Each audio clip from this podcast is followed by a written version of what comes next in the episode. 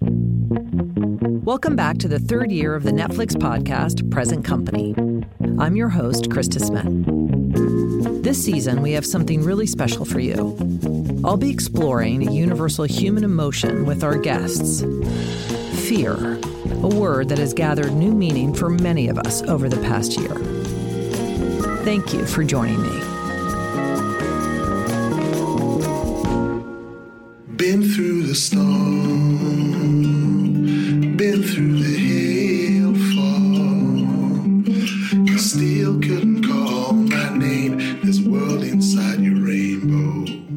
that was the voice of the British singer, songwriter, and producer Jeymes Samuel, the mastermind behind the epic Western, The Harder They Fall, who makes his feature debut with this film. And it's an absolute showstopper. I mean, first of all, the cast is off the charts. Idris Elba, Regina King, Delroy Lindo, Jonathan Majors, Zazie Beetz, Lakeith. It's literally a who's who. The music, the costumes, the fight sequences. This movie is going to blow your mind. And I was mesmerized by it. Here is the brilliant Jeymes Samuel. Jeymes, very nice to meet you. Very nice to meet you, Krista.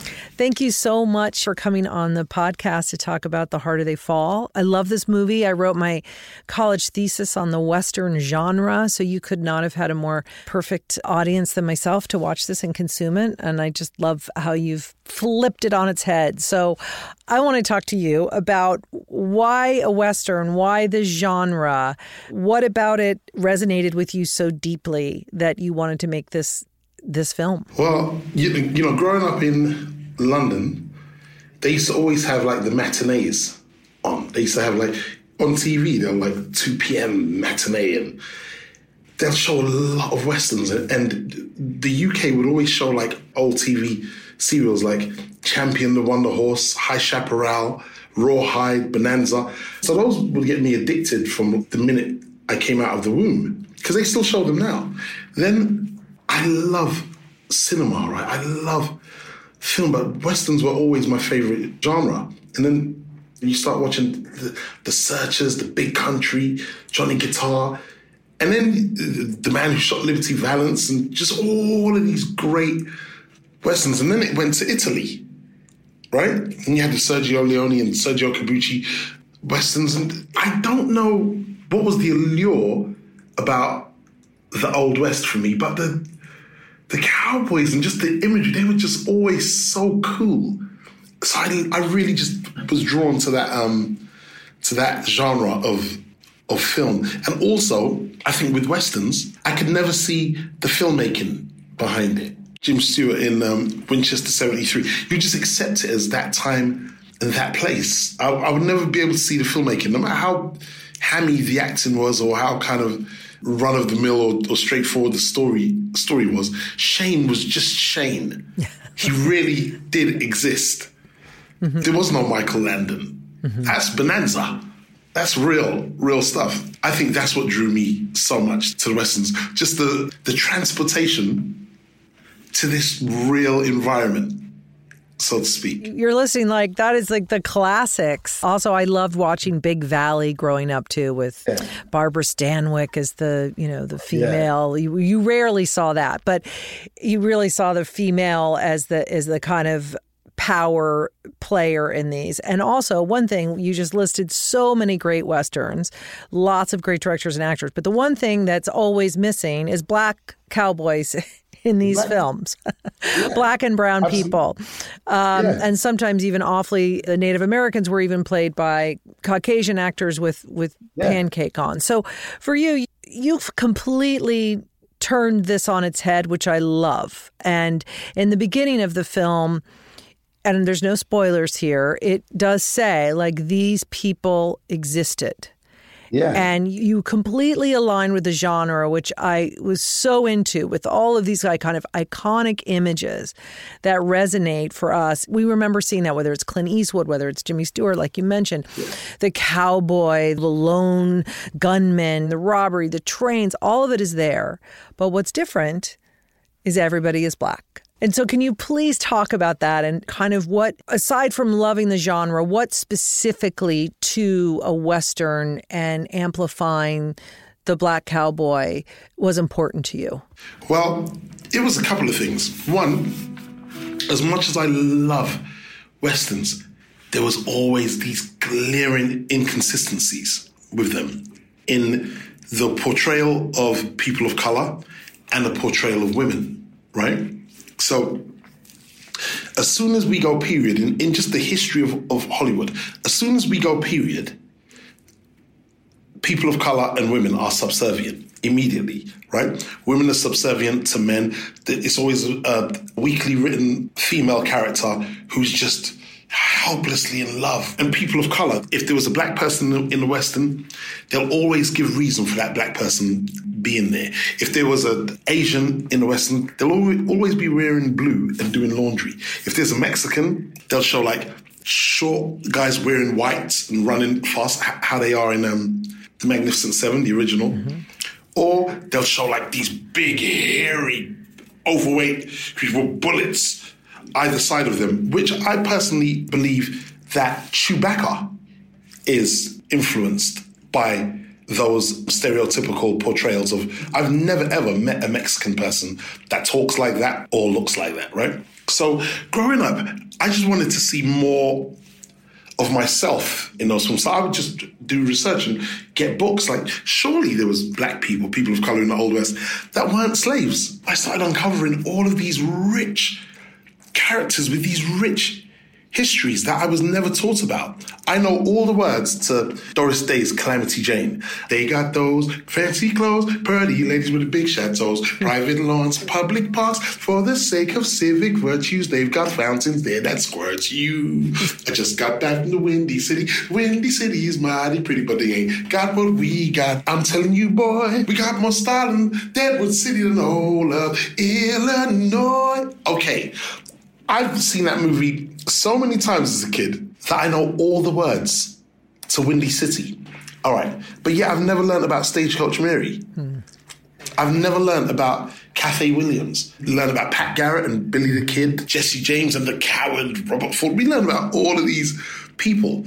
But you never learn about Rufus Buck, Cherokee Bill, Jim Beckwourth, Wiley Escoe, Bass Reeves, who was the, orig- the inspiration for the Lone Ranger. So when I mm. started uncovering all of these characters, I was thinking to myself for years, how come I've never seen them on screen? So when I found out about these characters, I was like, let me just pull them all into one story. I made a fictional story and brought all of these real characters into it and assembled them like the Avengers and told the story of The Harder They Fall. So you can watch The Harder They Fall and then go and really learn about Rufus Buck, about Cherokee Bill, about Gertrude Smith and Stagecoach Mary, and just all of these amazing characters, just to kind of like bring balance to the force, so to speak. Mm-hmm. I love the way you kept to those the Western tropes. When I watched your film, I accepted it as reality. Yeah. I had the same, like when you were talking about watching Shane, Shane was just Shane. So I would say to you, I felt the same way watching this film. I completely yeah. accepted oh, it. Thank you so much. I have to, at this point, talk about some of the cast in this because, in that they mm. are playing fictionalized versions of real characters in history, right? Yeah. And it is a it is a phenomenal cast. I'll just go through a few of the names here Regina King, Idris Elba, Jonathan Majors, Lakeith Stanfield, Delroy Lindo, who's one of my all time favorites, and and uh, whatnot. But let's talk about Jonathan Majors because he is your lead cowboy here. He is the you know the gunslinger out for revenge, the classic archetype of the cowboy hero villain that we know. And I love that everybody's a little of both, which is so great uh, in a western. No one's no one's pure good and no one's yeah. pure evil. yeah, yeah. Everyone's like everyone's shisty. Yeah, it's just bad and bad. Yeah. yeah. So talk to me about why you thought he was perfect uh, for Nat Love. Like, what was it about him as an actor, and kind of what was it like working with him? Do you know what was crazy with Jonathan Majors? When I cast him for The Harder They Fall, Last Black Man in San Francisco wasn't released yet, so I hadn't seen it. I hadn't seen White Boy Rick. Nat Love is really, it was he was a really hard guy to cast because he holds the whole story together. While all of this stuff is happening, he has to be kind of stoic and straight and hold the whole film together. But Jonathan was given an interview for White Boy Rick. He was just given an interview for it. And he answered one question. For the life of me, I cannot remember what question that was, Krista. I went, that's Nat Love. He is Nat Love. I didn't even read him for the role. He didn't audition, considering that he'd never headlined a movie before. I knew in my heart and soul that was Nat Love. And I knew nothing about him physically. It turns out he's actually a real life cowboy. There's no stuntman for Jonathan Majors in that movie. All of those stunts, he's galloping full speed with no hands, shooting on target. That's all him. Wow. He's always ridden horses. He's from Texas. So his family, he grew up like a cowboy. But I never knew any of this. We got on the phone and we were speaking about who Nat Love is. And that evening, he sent me a poem. And it was beautiful. Even this, just my in a monologue, I'm, I'm feeling for the character, and I, I knew it was him.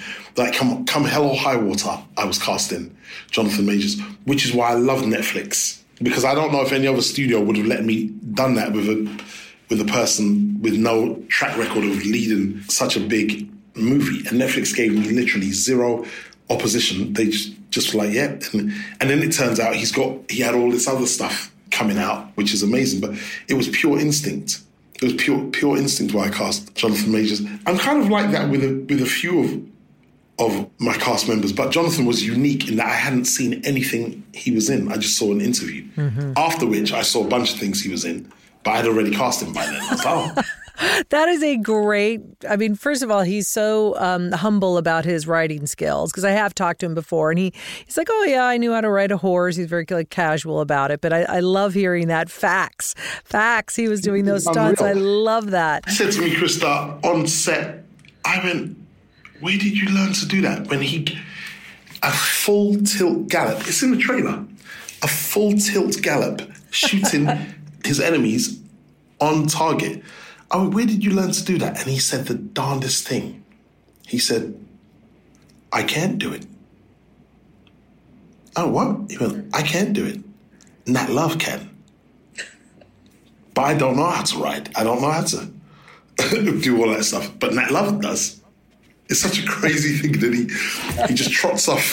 He just trots off to wherever it was he was going. Like him and the horse became super close, right? You'll see Jonathan and the horse talking, talking to each other.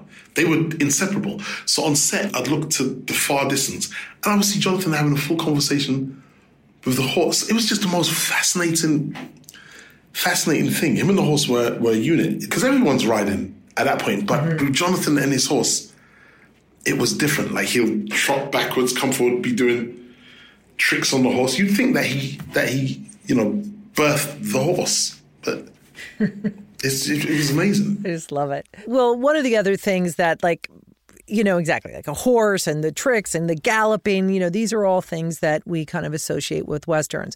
But what we don't associate with Westerns is this modern energy. And you accomplish that, obviously, with a with the script and the dialogue that's happening um, and the conversations. I'm thinking particularly that modern relationship between both Stagecoach Mary and Nat Love, and then with Regina and Idris. Those are kind of modern, you know, elevated conversations.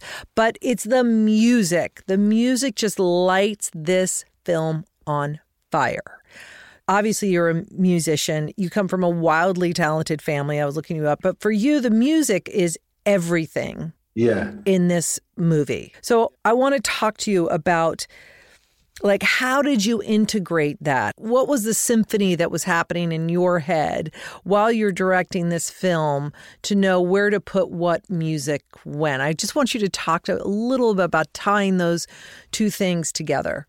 Well, it's really interesting because I composed the score for the movie, right? I wrote and produced the entire soundtrack. So but for me, Krista, they are exactly the same thing. So when I'm writing, for instance, you know, they, they sing, they battle chant, upon my return, see you change it so that road was long, far and way too long. They'll run from me as they ran from you. That fear in me is in a distant view. I would be writing that as I'm writing the scripts. As I'm writing the scripts, I'm writing the motifs for all of the characters. And what was important to me is as you know, you we all watched westerns growing up. I would always categorize the westerns by the forms of music in them. So I have my acoustic guitar here. So say like the old westerns, right, will be like, her name was Krista riding up the hill. And that'll be like the rawhide type westerns. And as the music changed, so did the aesthetic of the film. So did the actual cinematography, or vice versa. And then we, we got into the big orchestral Elmer Bernstein type, Magnificent Seven, for instance.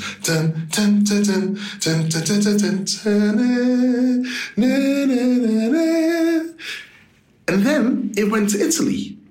And Ennio Morricone, who was a college friend of Sergio Leone's, he, he was using the electric guitar, which is still, which was still a relatively new instrument then. He'll have like a, a electric guitar and just voices, not even big orchestra. He would have like ding ding ding ding ding ding ding ding ding ding ding ding. Like what? With they win, with they win. Like with he made a song for for a singer called Pete Tevis, Pastures of Plenty. Sergio Leone had it, and that's what I want for my movie. But this has vocals on it. Sergio said, remove the vocals. I want this. And that became the basis of all, pretty much all those spaghetti westerns. So for me, with The Harder They Fall, I was always trying to figure out what is the signature of this movie? What is the signature sound of this film? And when I was like eight years old or something, I always heard Barrington Levy's song "Here I Come." Right? It's a it's a dancehall record. Here I come, stilly ali ali ali ali oh, see, here I come, bum bum bum bum, and I'd listen to that song and I would see galloping, because Barrington Levy's vocal he has a signature and he, and he goes, it's like a tongue roll. Steadily, yadly, yadly, yadly, yadly, yadly, yadly, yadly, whoa. See, here I come. And while he's going, steadily, yadly, yadly, yadly, I always saw galloping behind it. And now I'm a man and I'm making a, making a film. And I figured, hey, let me rebuild that track, contact Barrington Levy, guide vocal it, have him come in and sing it for the score. And then that's what's in the teaser right? Almost like the driving force of the score is dub, old school reggae dub. Jing, jing, jing, jing, jing, jing, jing. When I landed on that, I knew that I had it. Like, how do you make this Western new? Give us something we've never heard before, as well as something we've never we've never seen before. And it was all of those things I blended together to to compose the score of The Harder They Fall. As I as I'm writing, because music and film are the, are the same thing for me, I'll give each character their own song, which might not make it into the into the movie, but then I have their own song, and from that song, I will discover their their motif. So, uh, Stagecoach Mary's song, because we spoke about Stagecoach Mary, her song, which is not in the film, but her song is is and her story is uh, a song I wrote for her called "World Inside Your Rainbow," right? And she's speaking to Nat to Nat Love, and, and it's and it's uh, it goes. Uh,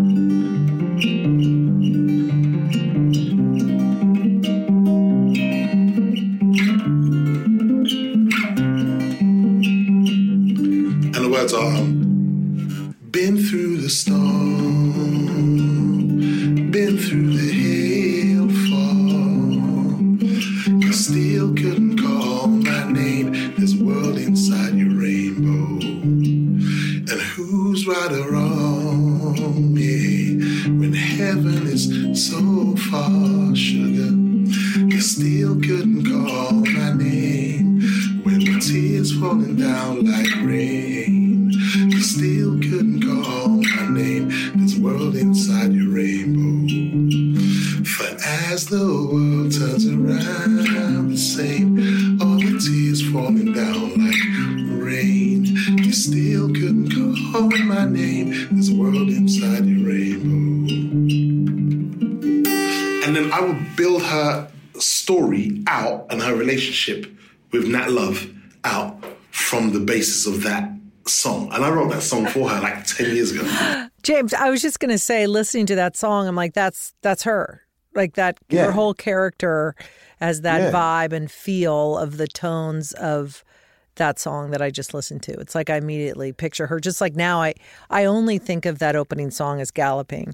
I Yeah. it's interesting how that it's like the chicken or the egg. What what comes from it? But can only now think of that song as as those horses galloping and the and the opening is amazing. It's amazing. Th- It's Thank you. And so it's a really seamless, it's a really seamless thing. The story, the script, the songs and characters. And so it, it just turns into one big opera. But they all inform each other. It's kind of like all one stream of, of consciousness. Mm-hmm. Then the less we have, the harder they fall. Well, I noticed that also Jay Z is in here as a producer, and you collaborated with him. So, at what what point does he come in with this? Is he saying, "Great, that's awesome," or "No, pull that back"? I mean, where are your own guardrails here for yourself? Like, tell me a little bit about that partnership and how you get to that final final product. I've always said good artists create, great artists listen. So the important thing is to not have any guardrails, right? For me, and just close your eyes and absorb the best of everyone, right? And just listen to everyone. And with me and Jay, can we go back years now, right? Over 10 years. The first um, collaboration we did was actually with a song um, with Jay Electronica and Charlotte Gainsbourg. Go figure. I called the song Dinner at Tiffany's. And then after then, we did like Jay Electronica's album. This years ago when Jay Electronica first signed to Roc Nation. And then him and I did Gatsby together. We put in together all the music for the, the Great Gatsby um, movie with, with Baz Luhrmann. So me and Jay have always had a collaborative relationship. But what people don't know about Jay, obviously we know he's a great businessman and we know he's an amazing um, artist. But they obviously haven't seen him in the film space. So they wouldn't know how versed he is in film. This man is, there's not an area he's not familiar with. So when I'm writing, when I was writing, he would, without giving away spoilers, where I'll be in a debate with someone about what happens in a particular scene, and this would go on time and time again. Like me and James Lassiter, our other producer, we would be talking about, okay, should Nat Love pull his gun straight away or should he hold it and this and that? and that? And Jay would always be the final word on it. Jay would say, look, here's the thing, I've been in that exact scenario, right? And he'll tell me a story about him and a, him and a, a guy called Pint, incidentally, from his his area with one particular scene. I was like, oh my God. And he was like, you wouldn't you wouldn't shoot straight away. You want to get to the bottom of it. There's a reason why you don't um, shoot straight away. Other times you shoot straight away. He'll be speaking about all those things, or Nat Love's relationship with Stagecoach Mary and the nuances in it. Stuff he went through with his wife was public on the Lemonade album and so forth. And Jay would like be talking to me and talking through all of those issues and areas in the script, to, you know, to make it more real. Why would Mary, without spoilers, why would Mary be listening to that after he supposedly disappeared and just all of these all of these things? So he was present in every single aspect of the of me writing the script and making the music. Like a couple of songs we co-wrote together. Like it's just working with jay is like breathing. It's like breathing air. You know what I mean? it's like breath, breathing air. Pandemic free. Yeah. You know what I mean? I know. And you did this movie in the pandemic, too. I mean, that's just even more remarkable that this was all of this scope and scale that's able to happen in this film, as well as so many great action scenes and whatnot and emotional scenes. It's all done under this giant cloud of COVID. madness. We were meant to shoot last March and we got shut down a day before shooting because this new disease called COVID. And then Idris came down with COVID while we were filming. What was amazing about it, Krista, is it's my debut movie. So we shot in the eye of the needle that's in the middle of that COVID tornado. It was madness. However, because I'd never shot a movie before, having to direct standing six feet away from people with goggles, with goggles and a face mask, it was just like okay, these must be the rules of filmmaking. Then it's like learning to drive in a Bugatti as opposed to Mini Cooper, right? If you can't drive, you can't drive. So look, I was just like, you give me the parameters, and I will shoot it. I'll shoot my movie. Just tell me where I have to stand, what I have to wear, and let me do let me do the rest. Because um, you know, I grew up in a, in in the hood in in the UK, Harrow Road, Kilburn Lane, Mozart Estate. As bad as the pandemic is, growing up in those areas, it was kind of more dangerous. so so um, I was like, okay, I'm prepared for for for whatever it is. I just have to get this story told, and I had a great time doing it. I always say like, the film we make is for the public. The making of the movie is for us. So I would be blasting music on set every spare moment. I had my sound man Anthony Ortiz. He built me a, a huge speaker in my video village, and I'd blast it out to the whole um, set. So it was like having fancy dress parties in the evening shoot. It's like a, a, club in the Old West, and everyone's on the street waiting for the turn around, and we're all jamming. So it was amazing. It was a really amazing experience. Well, you feel that energy. And there's there's another thing I want to talk to you about it, which is the palette. The palette is so rich. The reds, there's so many versions of red, you know, and that color wheel, I didn't know there could be so many shades of red. And then obviously yeah. in the blanched white and white town and all of you know the colors and all of that. So can you just talk to me about like why was playing with that palette so important to the telling of the story? Well, well, one, I think the Old West was super colorful because life is colorful, right? So, you know, when you watch a movie in the 70s, based in the 70s, and it's all kind of hazy and desaturated, I'm like, but that couldn't be how the 70s looked. The 70s would look like 2021, color wise. And I never really get that in films like, especially westerns. I don't really get it. But life is super colorful. All the shades of brown, even the shades of white, it's super colorful. I, I wanted to see that in the movie, and I definitely hadn't seen it in a western before. So my production designer and my costume designer worked hand in hand to deliver me that look. My production designer is a man called Martin Whist. He did a movie called Cabin in the Woods. Mm. If you remember the production design of that movie, it is insane. From the Evil Dead cabin to the whole sci-fi world underneath. And then he did a film called Bad Times at the El Royale. And I thought that was a production design wise, yeah, really beautiful movie. And then my costume designer, Antoinette Messam, she was the, my first hire on this movie. So she understood what I was going for from the beginning. So she would show me all the shades of blue and all the shades of green and all shades of brown. And, and we had to kind of work in tandem with the production designer and myself to kind of get the right balance and just to make things pop on the screen. Because I always say, Krista, I always say, when you put black people in a Western, it's not a Western no more.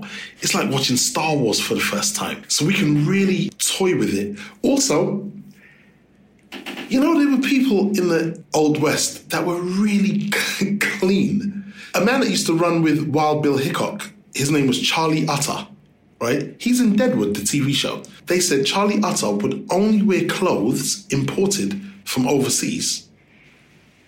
And he was obsessed with taking a bath every single day. Basically, this man was a swagged out dude from 2021. But he was in the in the cowboy days. When when we speak about the old west and you know these people that exist in that space of time that weren't slaves, that weren't subservient.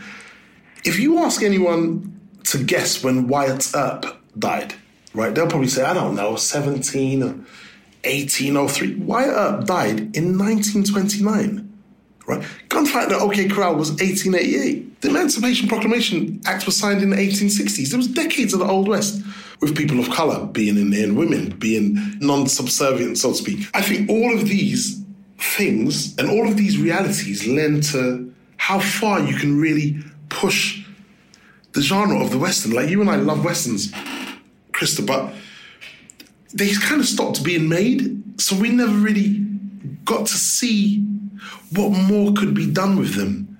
And when they would make a Western, I suppose like Quentin and Django, he was mm-hmm. pushing, but there's no cowboys in in Django. So for me, it wasn't necessarily a western in that regard. But then you have, uh, like, if you have from like Open Range, Kevin Costner and Robert Duvall, but it's still very kind of rainy and, think- and pulled back. Yeah, yeah. I think the last one, real, real, I think of is The Unforgiven, which is Eastwood. But that's like a visit of Eastwood. That's so heavy with other things because he, you know, he came to be defined by that in, in a way, like you said, with all the movies that he did in in you know, the spaghetti westerns, so to speak. It- is interesting that it didn't really evolve, but if you actually think about the western, it was so instrumental in building the business of Hollywood and also instrumental in building the uh, vision of what people come to think of what America is right? The scopes, the loans, the Marlboro man, you know, all of this imagery is so iconic and embedded in our brains about like it's synonymous with what people think about in America, at least in that kind of Hollywood way. Certainly it was. I mean, I think obviously things are changing, but it really was. Yeah. And Eastwood, incidentally, was a guy that he brought in another genre of the Westerns, which I call the acoustic rainy Western. It's kind of rainy, it's kind of a much more grim telling. I, I'll say he started with High Plains Drifter and then into Unforgiven, which is one of my favorite movies of all time. Because after the Unforgiven, then you start getting movies like The Proposition and and, and movies where it's heavy with rain and and the, and the score will just be one acoustic guitar. I'm here to kill you, little Bill, for what you did to my friend Ned. Like, like, and that was like a, another genre, but it's just really awesome, man, to be able to tell this story. As you said, turn the genre on its head, offer something entirely new, and swag out with the music. In the words of Li- Little Richard, I mean, that's what you want. You want to feel it in your toes. I want to feel it in my toes. I want to watch. I want to watch this movie and like really be nodding to the to the to the score. And I, and I also believe, Chris, that we've kind of lost over the past, I suppose, maybe 15 years or so. We've kind of lost the score a little bit. If we go to the 80s and even early 90s, we could sing all the scores.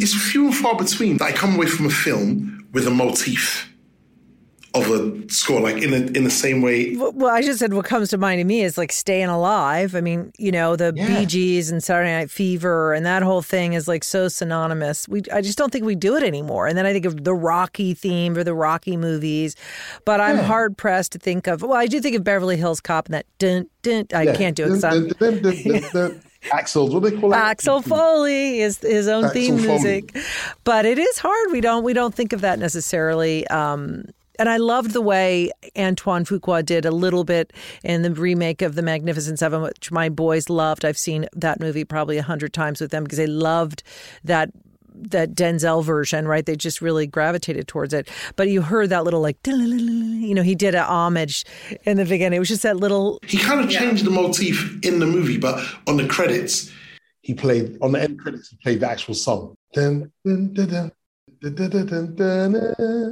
If I was him, I would have used that through the whole film. that's one of the best themes of all time. And, and so I really wanted to give us songs and, and score that we can come away come away with with, the, mm-hmm. with the harder they fall. It's it's great, and you did, and I've seen the film a few times, and and the music is just like always. I'm like, who's that song? It just feels so good to be sitting in it oh, and listening to it. Oh, um, we have like great artists on the soundtrack as well. The whole time I was watching this film, somewhere in the back of my mind, I was thinking about what else have we not seen on film. Erased feels like too strong of a word, but something that hasn't ever been examined in a real honest way. What's been omitted? what's been omitted in our culture because i think this film is going to have a, a big impact on that you know and i grew up in colorado so part of me is in that west and maybe it's in my bones and obviously i there were black cowboys that I knew. Like you said, with your lead actor here, Jonathan Majors grew up, you know, around horses. So is there anything else that you're examining? I mean, I know this movie is about to come out, but is there something else that you're thinking about in your head about examining and, oh, and pulling back the curtain?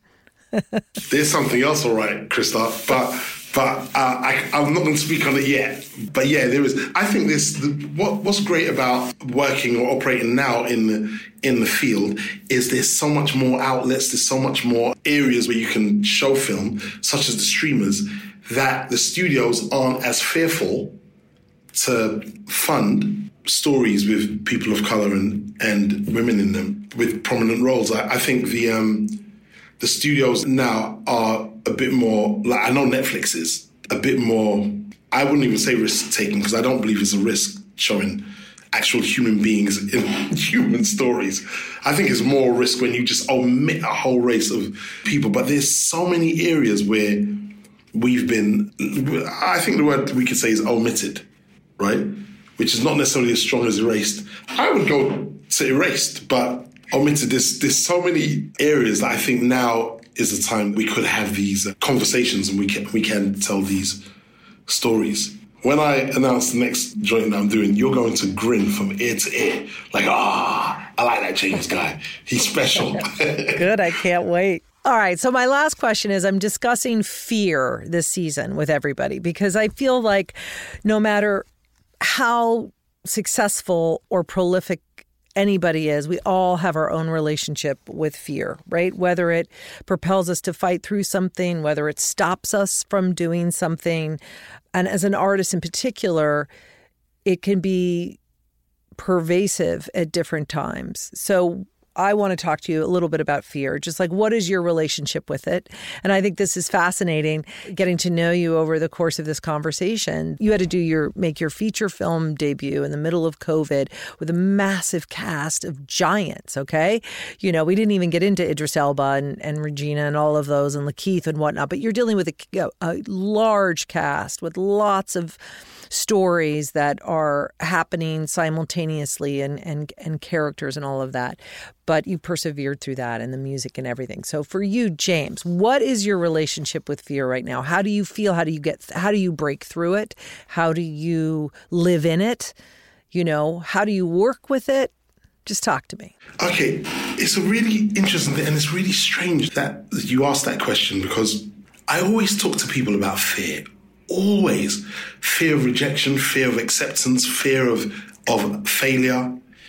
And I don't have those things because I grew up in Mozart Estate with fear, you be fearing for your life. In those areas, I don't have them. I think it's it's perspective. I put things into into perspective, and, and nothing would um would compare to in that regard to what I experienced just growing up, like being around the environment that I was in. Incidentally, though, we do all have fears, right? Like I'm super scared of spiders, right? Okay, so peep this. I'm scared of the dark. Up to now, I'm scared of the dark, right? The first song I ever wrote for someone was a girl called Emilíana Torrini. She's an amazing singer-songwriter from Iceland. She sung sung Gollum's theme on Lord of the Rings. This lady's amazing. She's Grammy nominated. Amazing. She asked me to write a song for her. This is probably like 2007 or something. I was a kid and I wrote her this song called Serenade. And the whole song is about me being afraid of the dark. It's like a folk lullaby. And I'm really afraid of the dark. Like if I'm sleeping by myself, there's going to be some kind of light coming in. And the song goes, Moonlight falling, picturesque in its dance, midnight calling, moonlight shadows start to dance. For the dark finds ways of being engraved in the light and the heart bears indentations of yesterday's hurting child.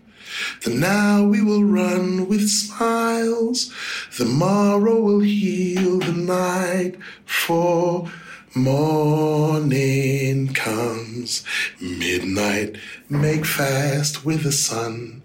I can hear my name be reborn on the cloud within the sky beneath the dawn. Oh, I serenade the dawn. And it's about me being a child in the dark and not uh, being able to wait for the sun to come out to end. And I still have that fear today. And that fear of the dark is a bizarre thing because I can't even find reason for it. But the fear of the dark is is as prominent and as real as someone else's f- fear of failure, as someone else's fear of rejection. But ultimately, those fears have no weight. An Uber driver asked me, What am I scared of? And I told him, I'm scared of the dark. I mean, I'm not scared of anything to do with other human beings because I grew up in the hood, but I am scared of the dark. He went, Why are you scared of, the dark?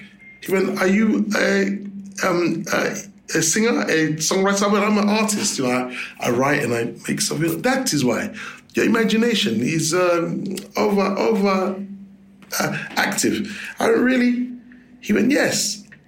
He went, what are you scared of? I was like, I don't know, but I know something else is there in the dark. And he said, well, if something is there in the dark, it should be afraid of you. Because you come in, what music you listen to? I said, I like hip hop. Exactly. You come in, you play your hip hop, you play, I mean, you disturb the thing in the dark. Has he ever disturbed you or she ever? I would know. Exactly. So ultimately, these fears, I think they're somehow there to protect us. Fear of failure, like it has no no power. Like fear of rejection. Invite rejection in and sit down. You know the girl you we used to like when we were kids and we were scared to talk to. Okay, but invite rejection in, sit it down. You'd realize it's just a powerless, invisible force. It's like we give power to all of these things. There's no logic why I should be afraid of the dark. Krista, I am afraid of the dark. If you turn off all the lights now, I'm bouncing. But I have to go to sleep every night. So I have to, I have to deal with it. And I deal with it, Krista, every single night. Like, what do you do? You have a yeah. night light or you sleep? 15. I've had 15 light lights. I call it the light switch. Click. I'm just sleeping with the, with the light on. When I'm at home, I'm with my wife and my son. So then it's cool. I can I can like snuggle up in the in the dark. When I'm by myself, like out here, it's just something I have to embrace, close my eyes, and get through. With regards to fear in other areas, I think we were just thrown through the ringer growing up on on Harrow Road. So you can't help but equate those experiences to what you go through as a as a professional in a field of like film or, or music and you realize that, that they don't necessarily compare. Mm-hmm. The next time we meet, I'll tell you I'll tell you a story of this guy, this Debo in the hood character. And I didn't make any trouble on this guy. Next minute, I heard he was looking for me. It was the most terrifying weekend ever. And he was the, he was the first person with a gun we knew. He lived his life like the Old West. And hearing this guy was looking for me, he was like the most terrifying. And then there was this this club that was on, and I knew he was going to be there. But the night at the club was so amazing, Krista. If I missed it, I'll never be able to go. So I had to go. I just went. And making that decision to go, I've never been in a scenario where where there was um, uh, another stronger decision with a more dire outcome then go into that place knowing he was gonna he was gonna be there. And it was all because I'll tell you the next time we speak, but it was all because I was listening to a Kate Bush CD. Babushka, babushka, babush. Just because I was listening to Kate Bush CD, it turned into like this big thing in the in the area. Like the hood is the most craziest, beautifulest place. get in trouble. Kate Bush. like, what I, what I, so my point is that's that's what I've appreciated so much in this in this hour with you is how every bit of you is in this film. The humor, your passion, the music, the violence, little bits of all of you are in this film. And that's a beautiful thing to actually I, I feel very privileged that I got to talk to you because now oh, I understand so it all so much. Um, you get it now, right? Where it, where it all. I get it now. And we didn't even talk about the, the humor in the film is is just spot on. It's it's um, really well handled and, and well paced and everything. So, but it has been an absolute pleasure, and I am going to have to have another conversation with you because I feel like you know we should just maybe. I'd love to do a part two with you. Yeah, and also you. Like, I love speaking to people that like just love films. Yeah as well. That's like, me for mm-hmm. sure. And I realized before I let you go, one thing we didn't talk about in terms of music and movies, one of my favorite films is High Noon. I love that movie for a lot of reasons, but one of it is the music. It's you're immediately transported into that feeling and, and whatnot. High Noon is one of the greatest movies ever for me. And what I loved about High Noon is you get the dread of time from the minute the movie starts. It's, it's that dread of time. You know it's going down. That's one of the films where the title tells you it's going down. like this is going down. The title don't really tell you nothing. Tombstone. Yeah, no. The title doesn't really no. tell you nothing in Shane. Unforgiven, it tells you a little bit. Like okay, something's happening and. someone's not going to be forgiven real quick. It doesn't really. High noon Oh, it's going down. It's going that's down. One of the, it's going down. yeah, that's one of the. It's on the nose, like the man who shot Liberty Valance. Hmm, who was Liberty Valance? like someone's getting shot in this movie. you know what I mean? So, and it's and what I love is you recognize like all of the like the things we've spoken about. All of those things are prevalent in the harder they fall. The violence, the humor. Because I always say, as, as crazy as the hood is, it's super funny. It's literal, literal comedy all day. Like it's it's, it's actual actual comedy. If we, if you and I listened to "The Flies on the Wall" in any prison in America, you'd hear laughter. We find humor in the most craziest scenarios, and and so for me, humor is is as important to drama as tears and sadness. Humor is, is equally important, and, and I try to get that across in in The Harder They Fall with the, with one particular character who's just in his, as far as he's concerned, he's in his own movie. He'll be written about hundred years from now, like as far as he's concerned, and so everything he does is kind of has wit, and uh, and those things are really important for me to for me to portray, especially in in a western where you want to show people that. To me, the harder they fall is the western that people would watch that don't like westerns. Mm-hmm. Oh, but I'm still going to watch that. Idris Elba, LaKeith Stanfield, Regina King, Jonathan Majors. I have to watch watch this, and then you want to bring them, you want to bring them into the environment by having things like humor in it and having people you can relate to. Like that's just one of the even in the teaser. I'm lightning with the blam blams. like you, you want to hang out with that dude. I want to hang out with that dude go go hunting. Like you, you want to hang out with um with Jim Beckwourth. So so humor is a great um is a great ingredient of the harder they fall mm. for me. Well, congratulations, Jeymes, on your first feature film. And again, thank you so much for making the time to talk with me. I really enjoyed it. Thank you, Krista. Speak soon. Thanks so much for joining me. The Harder They Fall is coming to theaters October 22nd and will be streaming on Netflix November 3rd. Please subscribe, rate, and review this podcast wherever you've been listening. You can follow me on Twitter and Instagram at Krista Smith. Join me next time for more meaningful conversations here at Present Company.